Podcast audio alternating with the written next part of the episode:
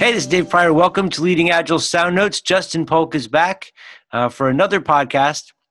We were just getting ready for the podcast talking about the topic that we're going to discuss, which for me personally is the topic I find to be a little perplexing. Um, and we were talking about why it's so important. So, even before we talk about why Justin's here and what he normally does, Justin, can you explain to these folks why the topic of capitalization is such a big deal when it comes to agile transformation? Yeah. So point blank, um, you are going to have to sell your transformation to finance. And finance isn't going to care if Agile's cool. No, they they do not care. If you start messing with the money, they're gonna they're gonna want to know what you're doing. Oh yeah. Okay. All right. So we're gonna get into that during this podcast, and um, I am going to be playing the part of somebody who truly does struggle with this topic. So Justin gets it a lot better than I do. Um, and I'm going to ask him lots of dumb questions, which for those of you who have dumb questions about it, I will be, I'm here to serve. Um, so Justin, before we get into the topic, can you explain to the folks what you do and how this topic became so important to you? Sure. And thanks for having me back. So I started my career uh, in software development and and played just about every role that you can on a project team. You know, developer, business analyst, project manager. I've been a program manager and portfolio manager. Uh, and was the portfolio manager for one of the largest supply chain uh, technology supply chains in the world. And we uh, had to deal with the issue of capitalization on a near daily basis. Um, and it, it was one of those things that you know you do it for for so long and it's such a focus of, of your life that that um, you know it feels like it had consumed you. And then when you kind of break away from that it feels like an entirely different chapter of your life. And and you know looking back on it and and helping now other organizations uh, go through transformation um, i'm i'm cognizant of how what we do in transformation impacts the finances, right? So last time I was on the podcast, we talked about earned value. Uh, this time we're talking about capitalization, and so it it it, it truly does uh, bring it. It truly does make a difference to start your transformation with finance in the room, or at least an understanding what are those things that we need to watch for uh, and take care of as we go through this transformation. Okay, thank you. So I'm coming to this conversation as somebody who comes from a traditional background and I've been a project manager and I like working with teams because I like to build stuff and I like to get people to do stuff. And whenever anybody rolls out spreadsheets, I'm like, oh my God, here we go again. Um, why do I need to worry about this? Like, what kind of questions am I going to be asked about it? What kind of organizations are concerned with it? what is it? So, so you said you like to build things. Yeah. So when we build things, oftentimes what we're building is an asset. Okay. Right? And I, I, you know, we'll we'll get into it a little bit later, but but assets are one of those core foundations of an enterprise, right? And if you've taken, and not to scare anybody, but if you've taken an accounting class, this goes back to that that huge equation that we all learned at the beginning that assets equal liabilities plus equity. So the assets are what makes up the the organization. The stuff we produce, the physical the, goods. N- no, not necessarily the products that we we we make. These are the assets that we use to make the products we make. Oh, the hammer. Okay. There you or go. Or the computer. Okay. Or the tractor. Or the tractor. Right. Okay. So we're talking about the assets. This is the the tools that we use. Those are assets. Um, now, why do I have to worry about? I was always worried about how do I get the people on my team to do stuff, you know, and I got to make sure they have the right tools. But um, I guess I was largely shielded from conversations about finance and how we calculate all this stuff. So when we talk about capex, that's a certain type of budget, right? Yes. So so cap, capital capitalizable expenses or capex, right? Um, are those those expenses that we incur when we acquire assets, right? So it, it might be easier to think of capex in terms of what it's not, and that's opex. And opex is operating expenses, right? The the the ex- the expenditures or the money we spend operating our business, right? The So think of cap, bill, paying people, Yeah. stuff like that. think of think of op uh, opex is running the company and capex is building the company. That's a gross, you know, gross broad stroke, but Okay. that's essentially a good an, an easy way to think of it in layman's terms. All right. So if I am working with a group of people, there's going to be somebody from accounting who's going to want to know what what budget stuff comes from or goes on, and where are we going to charge this stuff back? And they have to do that because they have to be good financial stewards of the company. Yeah, and and let me give you a good example of that from a, a layman's terms. Let's say that we needed to buy a machine, uh, some some machining uh, component, some some big machine that makes widgets, right? Okay. And it's a hundred thousand dollars. I want to keep this super simple. Okay. Now, let- let's say it's useful for seven years. Like after seven years, you're gonna have to replace this machine. Okay. So so we buy this machine, and we have to get it delivered, right? And let's say that we have a four thousand dollar delivery charge, and then we have to get Okay. it installed, and let's say that's eight grand. Okay. So the that asset, the cost to acquire that asset and and use that to improve our company's operations, that capitalized cost of that machine is one hundred and twelve thousand dollars. Okay. All the all the charges together. All the charges to acquire and install Yep. that asset, right? Just And so to- we can use it. Yep. Okay. and then the using of it well that's that's operating right so it has a useful life of seven years Okay. Okay. Yep. so every year we're going to get hit with a depreciation expense of $16000 until we depreciate fully depreciate the asset Okay. so i think that might be the simplest example i've ever given Well, it's a good example, I guess. So then when we start to use it, the cost of using it, that's an operating expense. The power to run it, the getting people, you know, whatever they have to do. yeah you're just operating at that point when you capital when you put in that capital asset you imp- you know you improved the way that we operate right and you're going to use but it's it's consumable it's not a forever thing right so Okay. we talk about plant property and equipment ppe uh, for the accounting uh, folks out there but I, you know it's it's very jargony just like your earned value was Yeah. but um but but yeah in, in simple terms that capitalizable asset right puts that asset on the books it's Okay. now part of the calculation of the worth of our organization Okay. I'm glad you said that because my next question was going to be in my brain. There's a part of my brain that just thinks the company has a giant bucket of money. Who cares what budget it comes from? But some things contribute to the, the perceived worth of the company and some things don't. right Okay. so if we if we just spend money on an electric bill that didn't that didn't you know add or enhance our, our enterprise Right. And so that would matter if we were going to like sell the company or if we had shareholders we were responsible to. Um, that that's why we'd want to know this. What is the Absolutely. worth of the company? Okay. Exactly. So the worth of the worth of the company on the books is increased when we add capitalizable assets. Okay. So it's it's the sum of all the stuff we have minus the liabilities, which would be debts. Right. Okay. Sounds like you've taken an accounting class. I barely passed my accounting class. That's why, but that's why I have such a hard time with it. And I'm assuming that I'm not the only one out there. That when people start to pull out those, you know, budget stuff, it's like all I hear is the voice of the Charlie Brown teacher going wah wah wah wah wah. um, but I oh, we know have the same this- professor. Sounds like. but I know that this stuff is really important. I've just been either sheltered or lazy or whatever, and relied on other people to worry about it for me. So, um,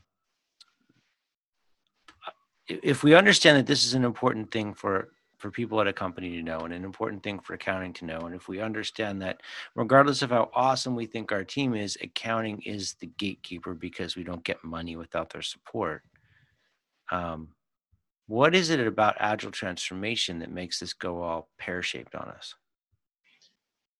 Well, I- think to understand that is to understand, especially in the technology space, and this does not apply strictly to the technology space. A lot of our clients are not in that space, but Okay. you need to understand how your agile team's labor is capitalized. right? Uh, as well as any of the things that they're purchasing or putting into service are capitalized. Okay. So, so as I mentioned, when you bought that machine, the delivery and installation costs, that labor is capitalizable. Right. The, if you're building an asset, right? So let's say you were building, and I'm not going to get into internal versus external software, although that is a consideration when capitalizing.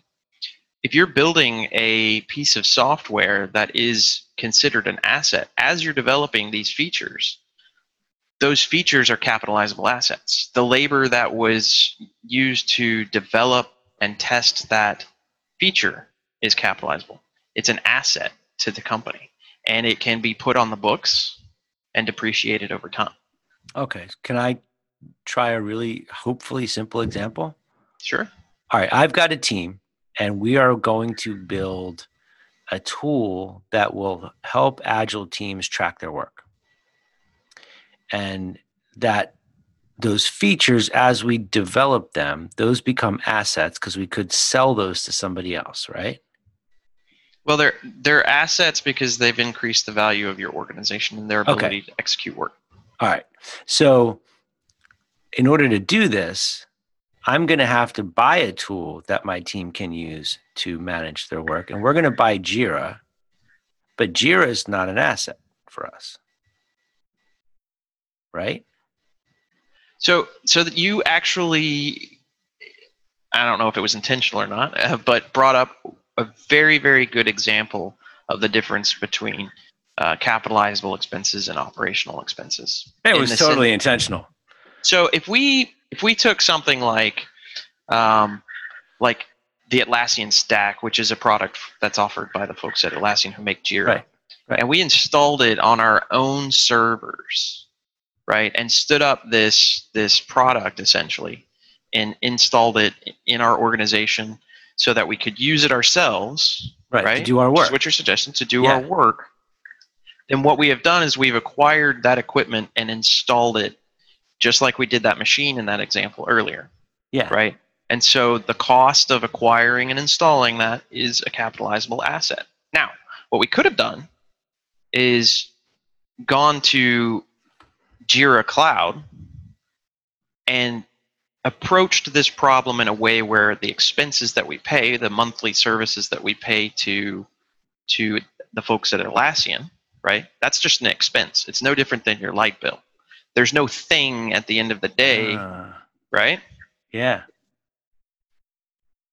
Okay. Your cloud thing totally threw me over the edge of the cliff. But before we go there, um, if I am putting Jira into play, that's a tool that we're going to use. What about the configuration and the training of the people to use this? Would that be considered to be operating expense then? Yes. Okay. So training is one of those things that's not capitalizable. So if you if you if you think in terms of kind of the software development lifecycle and what is and isn't capitalizable, right? You have you have um, the different um, capitalizable types of work. So like if you're doing software development and testing, that's capitalizable. Everything that bookends that, right? So you're designing, you're planning, um, any releasing or, or releases or training on the other side, that's not capitalizable work. So then if I'm planning a sprint, it's possible, I mean, if I was required to produce, you know, evidence of this, that that some of the work that we do is capital is capex and some is opex. But we never ask the team members to track this stuff. Somebody else is going to figure it out. But um, we would we would need to know that from like fiduciary perspective, right? To be responsible. Yes, and and we're kind of jumping down to the team level. Um, Sorry, and the mechanics. No, no, no. It, it's I'm like Johnny Rabbit Hole right now. I can't I can't help it. I think this is one of those topics that's rife with rabbit holes. So Okay. so with your with your teams, yes, the teams may not be aware of what proportion of their work is capitalizable.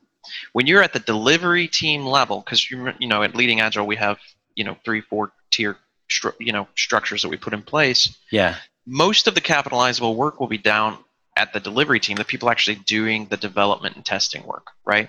Mhm. That work is capitalizable.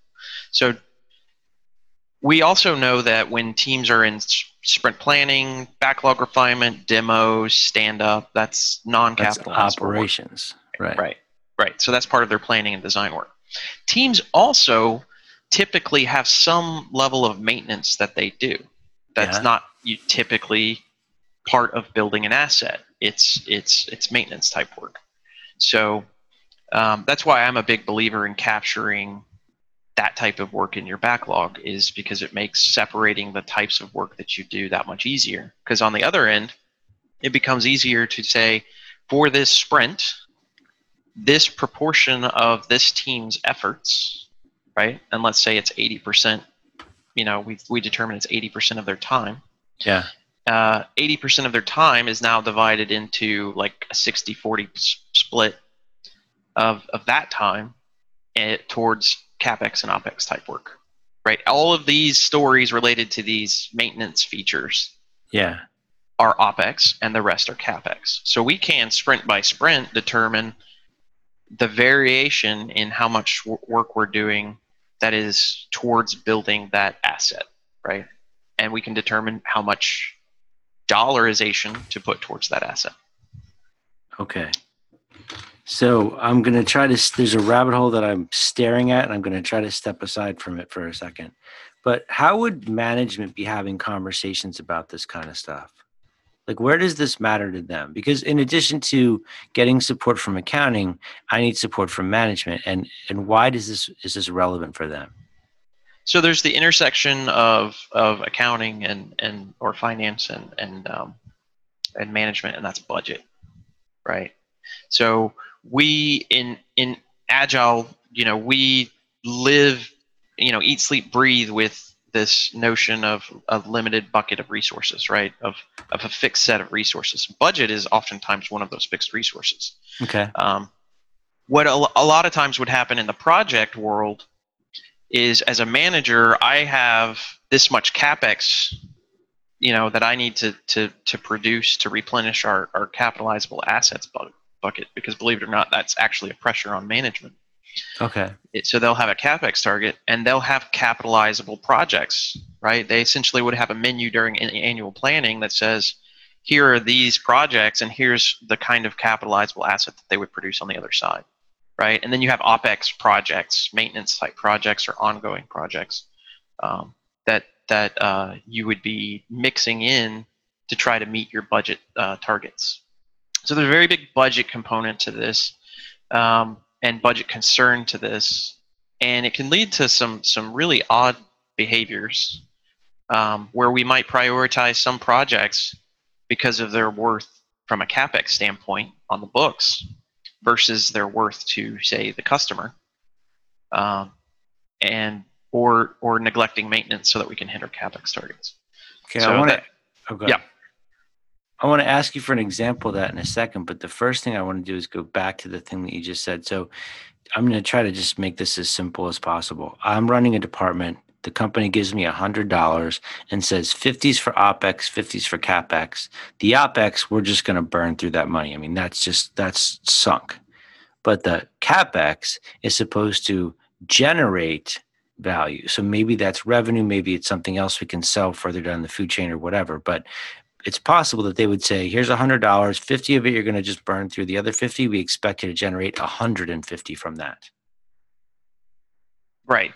And so there's all, you know, there's oftentimes a business case behind these, some, you know, some set of spreadsheets going around that says, here's our projects, here's the expected return on investment for these projects, here's the ongoing operating expenses to support and maintain these assets. Um, there's a there's this like ever unraveling list of of implications for these capitalizable projects, right? and the, the the tendency for management is to to prioritize right meeting their budget targets um, because there's oftentimes bonus structures set up to hitting their targets or or all of these things that, that encourage certain certain kinds of behaviors Yeah. and oftentimes those business cases if you poke a little poke a little you know deeper are flimsy at best and and not necessarily defensible and i I've seen it. You know, I've seen really good business cases, uh, but but by by and large, usually these are just justifications to do what management thinks is is the right thing to do or that they want to do. So, in the same way that if I say to a team, you're going to get a bonus if you can get your velocity up to whatever, they're just going to start gaming their estimates to hit that velocity. If I say to you, you're, this is how, you know, what you have to do with your budget, you're going you could find a way to move the shells around to make it look like you were getting where you needed to be. Yeah, just I mean, and and we see this in agile when we talk about like weighted shortest job first, right? Okay. So if you if you're familiar with weighted You're shortest just job, like one complex topic after another, my friend. I, I, I I am, but it's you know you can you can game weighted shortest job first to justify one epic over the other. Okay. And So- so, so how does this? I mean, I'm looking at the you know the stuff that we said we were going to talk about, and there's a, a thing I want to come back to in a few minutes. But um, if we're talking about vertical slicing, how does this intersect with this conversation? Okay, yeah. So Or did I take too big of a leap there? Was that too much of a jump? well, let's find out. Okay. Wow. So, so let's say we had a, a big project, right, in the Yeah. old world. We would have this big project, big bang. We would set up this big Gantt chart, and we would do our planning and our designing type work up front. We would set up our timesheets so that when we get to the development stage, all of our development timesheets flow into creating, you know, pumping up this asset on the books, and then you know we testing and on and on, and then we get ready to deploy we deploy it, we put the asset on the books, start depreciating it, right? Pretty straightforward. That's because it was developed alongside the old waterfall approach. Right. So new new school thinking, like lean agile, enters Mhm. and says, you know, we want to deliver smaller increments more frequently to our customers, um, which requires us to vertically slice our work. Now, instead of having one big bang project, you can almost think of each one of these features as a micro project. Each one has its own planning and design and and uh, development and, and testing and, and, and if your you know CI/CD pipeline is good, its own release. So we can get we can now start to put things into production very very quickly. Here's a feature. Here's a feature. Here's a feature.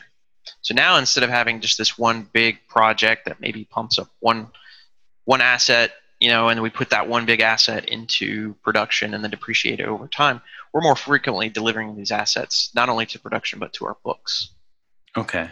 So that would be like like um, after we deploy the original thing, all the new stuff we add on later on, we could do, do them one at a time. Yeah, and if you think about that, you know, putting that asset on the books sooner allows you to start um, recognizing it, you know, within your quarterly reports versus your annual reports. If you're on an annual budget cycle, um, you know, you you you have also though to uh, the ability to start recognizing the depreciation sooner. So it, you know, we probably should have mentioned this off the top, but capitalization is essentially a, a net zero game wherein once you depreciate that asset its value on the books is zero right? Um, so that's one of those things that starts to encourage you to start to look at how do we replenish all of the depreciation that we're going to incur so that our books don't don't start to you know zero out So so the sooner we start to depreciate them, the sooner the things we've built are no longer worth anything, and we need new things. Right, but the faster that we're delivering these things to production and putting them on the books as assets to be capitalized, the, the faster we're pumping up Right. Our assets or Okay. replenishing those assets. So it's sort of, I mean, it's going to sound stupid, but kind of like we're bailing water out of a boat with a hole in it. There's always new water coming in. We're always trying to get some of the water out. We just want new water. Yeah, so that's welcome to the world of accounting. Well, if I let's, I mean, the example that I always use in class when we talk about vertical slices is I'm always saying, like, look, you want to get something to a place where it's done and we can get feedback on it. And maybe you're not going to deploy that thing by itself. Like, you're never going to deploy just by itself the ability to request a password change. Like, you have to have everything else in place for that to be worth using. So, my team could build that functionality, but I'm not going to release it to the public so, at what point does the depreciation start? Is it when it's actually in the public's hands, or when I say this is done done? So, there are different guidelines for internal versus external, um, externally used software. Okay. As to when you can put them on the books, right, or or start realizing um, when you can put that capitalizable asset on the books, when you can put it into production, right? Okay. So uh, if it's internal, there's less scrutiny and it's after the initial phases of the, the project.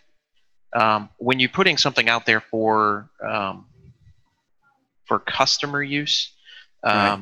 that both the types of work that you do is more heavily scrutinized, as well as it it has to be um, a an asset that's in, in production. Okay. So, who is it that wants to know about this stuff? Because I can't imagine a scrum master is going to be sitting around worrying about this. So, you know what's interesting about that is um, I'm going to have to find the article so that you can link the listeners to it. But but there was a really good case laid out for why scrum masters should care about capex, and the this goes beyond the the reason that I already gave you, which is if you're not paying attention to it, someone's going to come knocking on your door uh, and start asking questions about it, right? If you get that far along your transformation and have not already answered this question. Huh. So I think it's really critical if you're a scrum master or, you know, whomever, especially a product owner, uh, to understand how what we do contributes to the value of this company. And if I, if my team is, you know, developing, configuring, installing, things that are going to be assets to the company. I think that that's a very powerful story for helping people understand how their work creates value. You literally can see the value you created on the books. You're not going to probably see it in a quarterly or annual report, right? That asset is some, some on some, you know, T account somewhere over in accounting. But it does, it is going to give the people who are building the stuff feeling like, you know, I mean, everybody feels like they're doing grunt work one time or another. But if you're able to draw a connection between the work that you do and the value of the organization overall, it might change the way that you, I mean, look at all, you know, your entire job. It's like the story about the guy at NASA that was sweeping the janitor and, and he considered himself to be part of putting people on the moon. Right. Right. But, but it's it's a very clear message I think for for folks that what you produce is an asset to this company and it's yeah. you know it's it's akin to any you know plant property equipment and it, it is of value to you know the the enterprise to the stakeholders it's part okay. of this whole this whole organization so if you walk in to do into a transformation gig and you're sitting down with the with the client at whatever level you're interacting them with, when do you start having this conversation and when do you start coaching people into tracking this or becoming more aware of it or sharing it with other parts of the company? Like when does this conversation happen? So I think I think the earlier that you can get this conversation um, worked in as to whether or not you're dealing with an enterprise that deals with capitalization or any other, you know, of these kind of financial um, mechanisms earn value, um, then then the quicker you can recognize when when they need to be brought to the table or who needs to be brought to the table and how you are going to address these mechanisms okay. as you make a systemic change to the organization. So you know, leading agile we don't take a practices first approach, meaning we don't think that just teaching people to go to a 9 a.m. stand up and and you know do Scrum is going to result in you having an agile enterprise. Right. We don't think that just adopting an agile mindset will bring about a culture that will just magically enable your organization to be an agile enterprise. Right. Our approach is a systems first approach, and systems is structure governance and and and Metrics. how we manage metrics and flow, right? Yeah. So it's systemic. It is a systems approach. And part of that system has to include, right, how we do the accounting of our teams, right? How we produce these assets. The old system of delivery would deliver assets, and there was a way of reporting those assets out. Um, the new system of delivery has to do the same thing. Yeah. Do you think So- that this way creates more work for people? I mean, more more administrative work, or more, more I don't want to say busy work, but more work tracking stuff just for tracking it. Well, I tell you, when I was in the, the, the, the deepest, darkest hours of the capitalization part of chapter of my career, like it really my time upstate in prison. yeah, it really felt like, man, it would be interesting to know how much time and effort and money we spent chasing all of this capex. Um, so that's the thing that that I guess but no, it, it worries me a little It bit. is, especially when you're talking about the the order of magnitude of investment that a lot of these large enterprises are making every single day in building building their organizations. But do you think it becomes, or can it become, distracting for the organization in like the shiny coin that they're chasing? In the same way that some organizations moving to agile get obsessed with velocity, which matters to the PO, matters to the team, really for the rest of the organization, whatever. But they like to look at it because it's a number they can look at. So you know, this is this is a number that is indicative of the actual value added to the organization. Like legally, you can put that asset on the books. It is, it is Quantifiable. yeah it, Yeah. it's not a it's not a vanity metric now to Okay. to what to your point uh, you know it can become the tail that wags the dog right and it sometimes would feel uh, you know that we were chasing capitalization for capitalization's sake because yeah. we needed to hit our numbers and we needed we needed things to to to end up a certain way right so it, you know it's just it's just like anything right if your focus isn't on the right the right thing um, or you take your eye off the ball it can be distracting but- yeah. but there are ways and you know we can talk a little bit about the mechanisms for for capitalization but there are ways to streamline all of this stuff right to make it less of a distraction So how would that how would that happen? well um, we we dove into it a little bit earlier with the um, you know the, the teams and yeah teams have capex and opex type activities they do we talked a little bit uh, about how you know invest would create potentially features that are themselves individual assets that we could you know pump up with value as the Yeah. teams work and then put them on the books and start depreciating them so the level at which capitalization occurs is is is important in determining what level that capitalization is going to occur. Um, are you going to say you know which stories are capitalizable which aren't or are you going to do that at the feature level? Um, and then are you going to collect your hours against a feature in a timesheet? I'm, I'm not a big proponent of timesheets. I think timesheets i think timesheets give a lot of people the wrong impression but it is is one mechanism to tie the work i did to the feature that i worked on in a defensible way and in an automated way to then create an asset on the books So it's funny that you say that because when I started researching stuff for this topic, because I felt like I had to prepare myself for it, it was the first time I ever felt like I had some kind of clue as to why all these companies I work for demand that I fill out a timesheet when all they ever tell me to do is just put eight hours in for every day. Like, wow, what's the point? Um, because it, it- because it makes sense to me from a, from this perspective. I can see value in that. yeah when you're talking about capitalizable labor Yeah. right the easiest way to, to to acquire a count of that is by having somebody tell you i spent you know six hours today working on building that feature, that asset.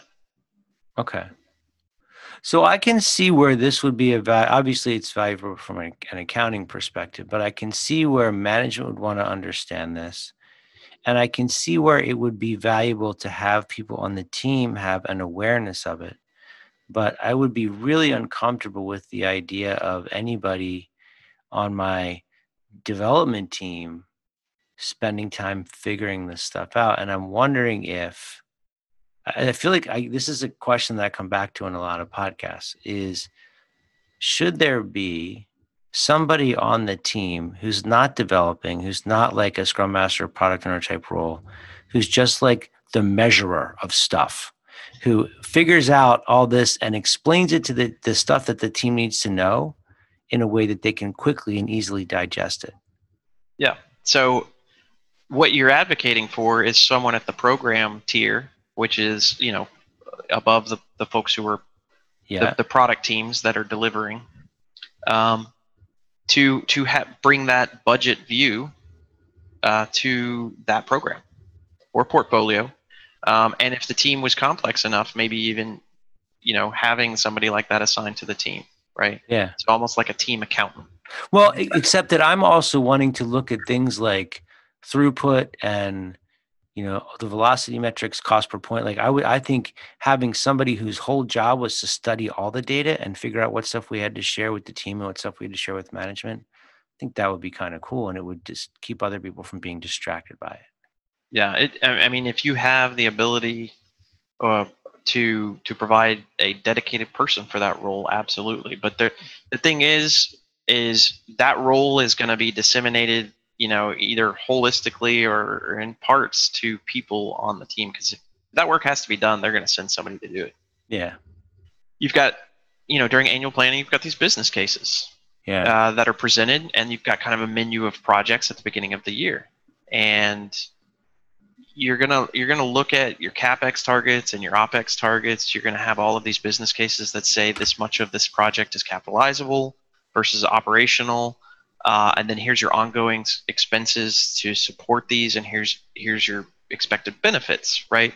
And then it, you're going to have how useful that asset is. So how, what's your depreciation cost year over year? So so within the highest tiers of the organization when you're talking about budgets you know all the way through your middle management uh, you know anyone who has an you know an account code that you know they're responsible for for not you know blowing up their budget but they also have capex targets and things like that that's who cares about this stuff right that's the Okay. part of the organization that's going to be paying attention if you look at transformations especially the grassroots ones where they fail often is you know they're tr- trying to practice this first approach oh i got excited about agile i want to go try it right. and where they get you know they get their legs cut out from under them is when they have to then go to finance and report you know what proportion of the work that they just completed is capitalizable.